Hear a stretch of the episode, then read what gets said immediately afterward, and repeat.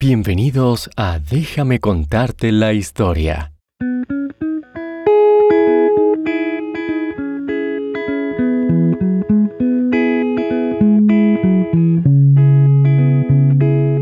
Este programa también está disponible en inglés como Bedtime History.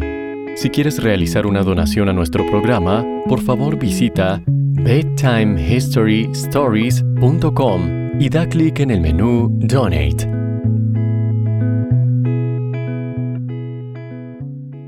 Cierra los ojos e imagina que estás nadando en las profundidades del océano. Cuando miras hacia arriba, puedes ver a lo lejos la luz del sol brillando a través de la superficie. Todo a tu alrededor es azul oscuro y muchos peces plateados nadan junto a ti. Miras hacia atrás y ves una gran mantarraya deslizarse cerca de ti. Hacia abajo ves la arena reluciente y el coral rojo y azul, y observas una familia de tortugas marinas nadando en dirección a la playa. Respiras profundamente usando tu regulador, un dispositivo que sirve para respirar bajo el agua. Llevas en tu espalda un tanque de oxígeno y cubres tus ojos con una máscara de buceo.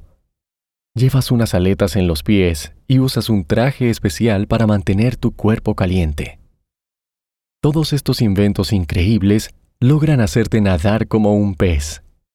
Nadas con libertad a través del océano, admirando el bosque submarino de algas, corales y peces que prosperan en este hermoso hábitat acuático. Jacques Cousteau, quien tenía un profundo amor por el mar, es a quien le debemos estos maravillosos inventos que nos permiten respirar como un pez bajo el agua. Jacques nació el 11 de junio de 1910 en la ciudad de Saint-André de Cubzac, Francia. Jacques aprendió a nadar cuando tenía cuatro años, y así comenzó su gran amor por el océano. No fue el mejor estudiante, a veces tenía problemas para aprender, pero era muy curioso. Sus padres le dieron una cámara y él la desarmó y la volvió a armar porque quería entender cómo funcionaba. También disfrutaba de crear películas con su cámara. Como a Jack no le iba bien en su escuela, sus padres decidieron enviarlo a otra. Allí Jack se esforzó más en su trabajo escolar y pudo mejorar su desempeño. En cierta ocasión, durante el verano, Jack asistió a un campamento en Vermont, Estados Unidos. Según él, uno de los líderes del campamento lo rechazaba, haciendo que Jack limpiara las ramas de los árboles y sacara escombros del fondo del lago. Por esto, Jack pasó muchas horas sumergido en el lago, y así aprendió a bucear. A Jack le encantaba el agua y la natación, pero también quería ser miembro de la Armada Francesa. En 1930 ingresó en la Academia Naval Francesa y se graduó como oficial de artillería. Fue parte del equipo periodístico de la Marina viajando siempre con su cámara.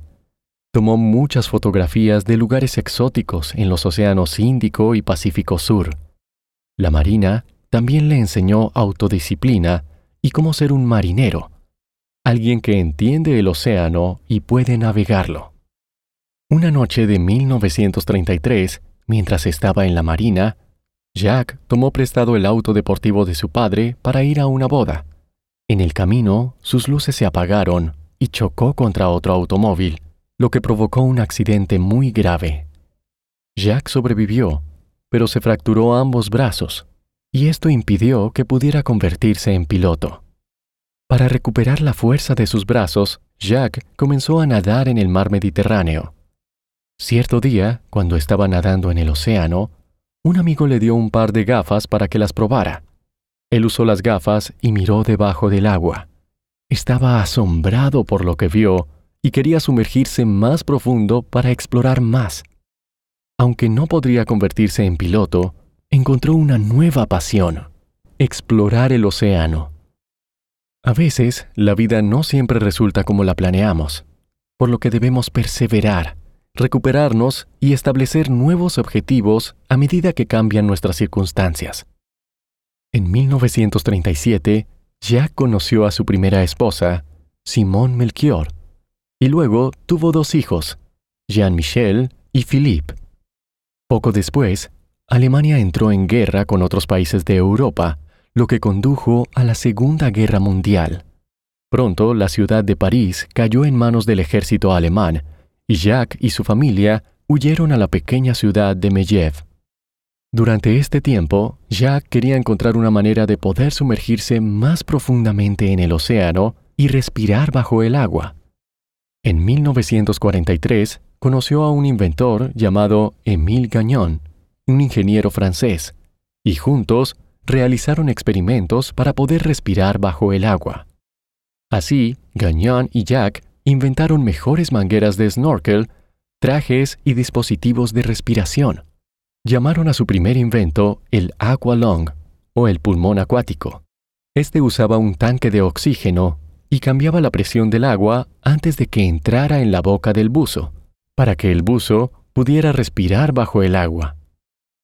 Jacques no solo quería respirar bajo el agua, también quería hacer una película para poder compartirla con sus amigos.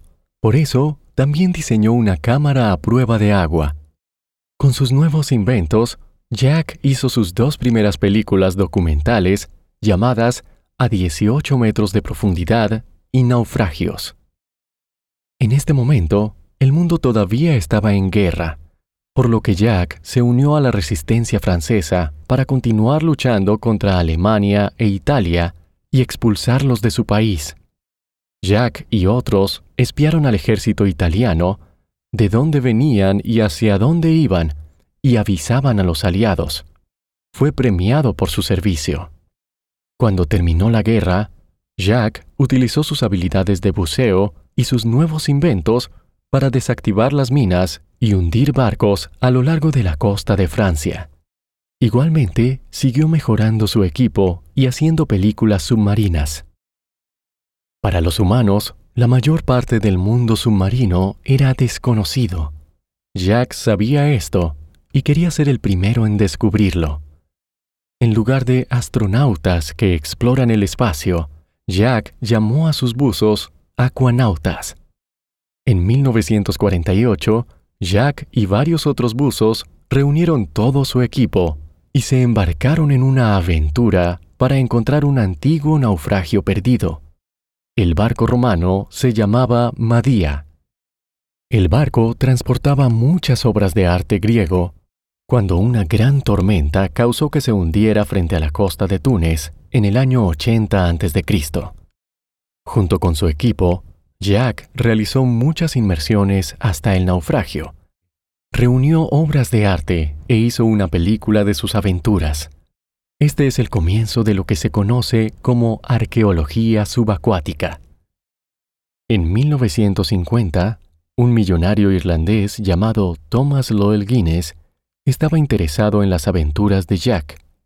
Él compró un barco y dejó que Jack lo alquilara por un dólar francés al año. Jack y su equipo convirtieron el barco en una nave de investigación y buceo y lo llamaron Calypso. Tenían un barco, pero muy poco dinero para el combustible y los demás gastos de sus aventuras. La esposa de Jack, Simone, creía en lo que estaba haciendo así que se ofreció a vender todas sus joyas caras para financiar su primera misión. Además de las joyas de su esposa, Jack sabía que para poder pagar sus aventuras tendría que ganar aún más dinero, y la clave para esto era conseguir que el mundo se interesara en él. Por eso publicó un libro llamado The Silent World, El Mundo Silencioso.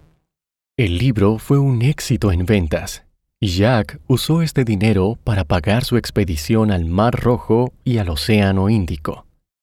En 1954, Jack y su tripulación exploraron las aguas de la costa de Abu Dhabi para una compañía petrolera británica. Usaron las grabaciones de este viaje para hacer una película llamada The Silent World, El Mundo Silencioso, que ganó el premio a la mejor película en el Festival de Cine de Cannes esto hizo a Jack aún más famoso. Por esta época, él y su tripulación inventaron lo que llamaron el platillo de buceo, que era un pequeño submarino que podían usar para sumergirse aún más en el océano. En 1966, Jack vio que la televisión se estaba volviendo muy popular, así que decidió visitar a las compañías de televisión estadounidenses y las convenció de crear un programa de televisión sobre sus aventuras, llamado El mundo de Jack Cousteau. Posteriormente, creó otro programa llamado El mundo submarino de Jacques Cousteau. Millones de personas en todo el mundo vieron a Jacques explicar el océano desde el Calipso. Era reconocido por su acento francés y su gorra roja. Durante sus primeras exploraciones, las aventuras de Jack habían sido pagadas por compañías petroleras que perforaban mar adentro. Con el tiempo y con la ayuda de su hijo Philippe, Jacques comenzó a reconocer que la actividad humana, como la perforación en alta mar, estaba contaminando el mar y dañando la vida del océano. En 1973 fundó la Sociedad Cousteau y dirigió sus películas y libros a hablar sobre lo que se podía hacer para detener el daño en el océano. En poco tiempo, la sociedad tenía 300.000 miembros en todo el mundo los esfuerzos de su sociedad ayudaron a educar a otros sobre lo que se podía hacer para cuidar mejor nuestro planeta. En 1972, Jack y su equipo empacaron y partieron del puerto para una de sus mayores aventuras. Navegarían en el Calipso hasta la Antártida y explorarían una de las regiones más desconocidas del mundo. Este viaje también se registró en una película llamada Cousteau en la Antártida. Jack realizó muchas más películas y libros. En 1985 ganó la Medalla Presidencial de la Libertad de Estados Unidos y en 1990 falleció su esposa. Se casó con Francine Triplet y con ella tuvo dos hijos más. Jack falleció en 1997 en París. Jack tuvo mucho éxito, pero su vida no siempre fue fácil.